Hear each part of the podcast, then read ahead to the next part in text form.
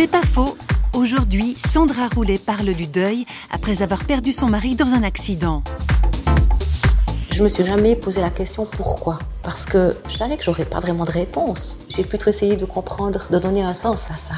De me dire voilà, maintenant je dois continuer ma vie. Il faut que je trouve des forces, que je sois présente pour mes enfants. Ils ont perdu leur papa. Il faut que je sois là pour eux, mais pour moi aussi.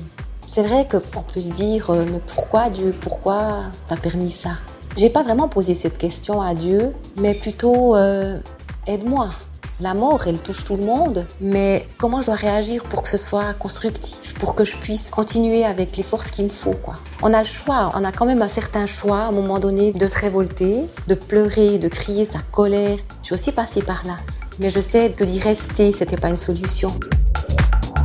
C'est pas faux, vous a été proposé par parole.ch.